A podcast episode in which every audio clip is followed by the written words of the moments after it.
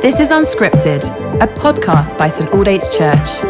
Listen along as Simon Ponsonby encourages us to dig into Scripture in the midst of our everyday lives. So take a moment to recenter your attention and welcome the presence of God as we listen to these ancient words. Hello, Saints. Welcome back to Unscripted. And uh, we're at the end of verse 16 of chapter 4. And uh, Paul has been using the analogy of a body to describe the church. All these different constituent parts with different gifts, different purposes, uh, different functions, yet all working together within the whole under the head who is Christ. Christ the head, Christ the Lord, Christ the operating center, directing and determining. And we're all different. There is a variety and a multiplicity, and yet there is a coherence and a unity in that body. And we all need each other, and we're to support each other, and we're to encourage each other in the gifts and ministries, the purposes and functions that God has given us, where and how He's placed us in the body. And Paul here in verse 16 says that the whole body grows and builds itself up in love, he says, growing and building up in love as each part does its work. Each part doing its work. There's no room for passivity.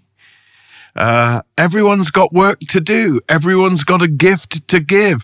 Everyone's got a blessing to offer. Everyone's got a purpose to fulfill. Everyone's got a role that the Lord has assigned and allotted. And no one is to be passive in the church.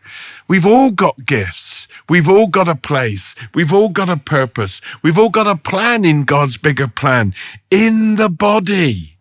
We don't just exist there to be ministered to by others. It's the problem with the church so often. It's the same old few carrying everything. Sometimes because others aren't joining in. Sometimes because those who are doing everything want to control everything. But we're not to be passive. Each part doing its work. There's a challenge there for us saints. What is the work that God wants you to do, that He's gifted you to do in and through the body? Not passive and then not solo. It's a body, a, univer- a unity, a diversity, many parts, but a whole. Christianity is not a solo affair. It's not about my spiritual journey or my spirituality, but we do it together in the congregation, in the community, in the body, together with one another on this pilgrimage. No solo pilgrims, no solo Christians, no individualists. We are all people with particular gifts and particular personalities, and we are all unique, and we're not to be submerged and become clones of one another. But we're to understand that our Christian life and service, our walk with the Lord, our work for the Lord, that actually we do that with one another. It's not a solo affair. It's not a privatized thing. It's not passive. It's not solo. And then thirdly, we see that it's not mechanical. He says that we grow and build ourselves up in love. In love. It's not simply duty. It's not simply discipline, that there should be a delight as part of the church, a delight in one another and a delight in God. Love should be the characteristic, love the hallmark, love the milieu.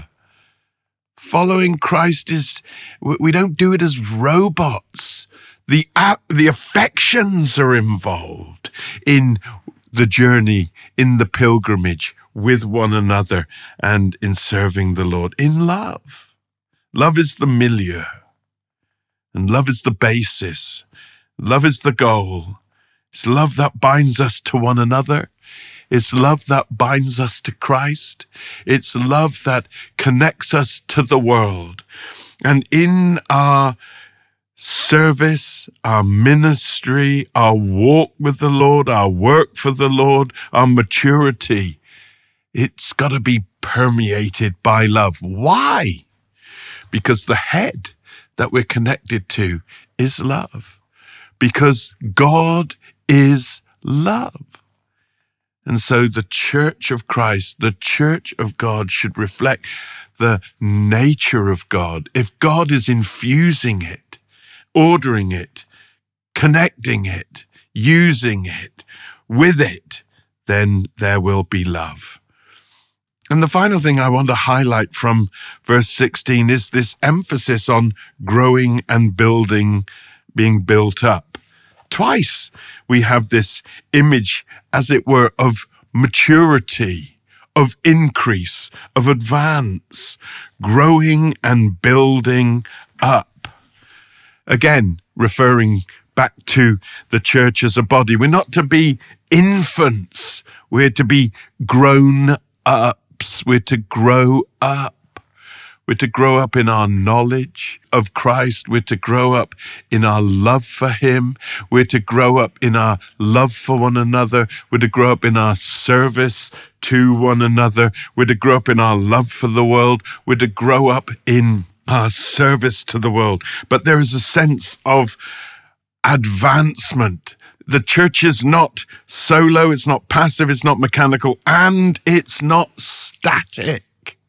It's a living being, and there is growth. Growth is a sign of life. It's not a, not a monument. It's, it's a living thing and a living thing that is a growing thing. It's also to grow numerically as well as in its maturity and in its intimacy with the Lord. What a wonderful thing to be put in the body of Christ, to be joined to the church, to be given gifts by God, to be in a community of love, to have a purpose and a place and a role and a function and an identity, and to have a head, the Lord who loves us and leads us.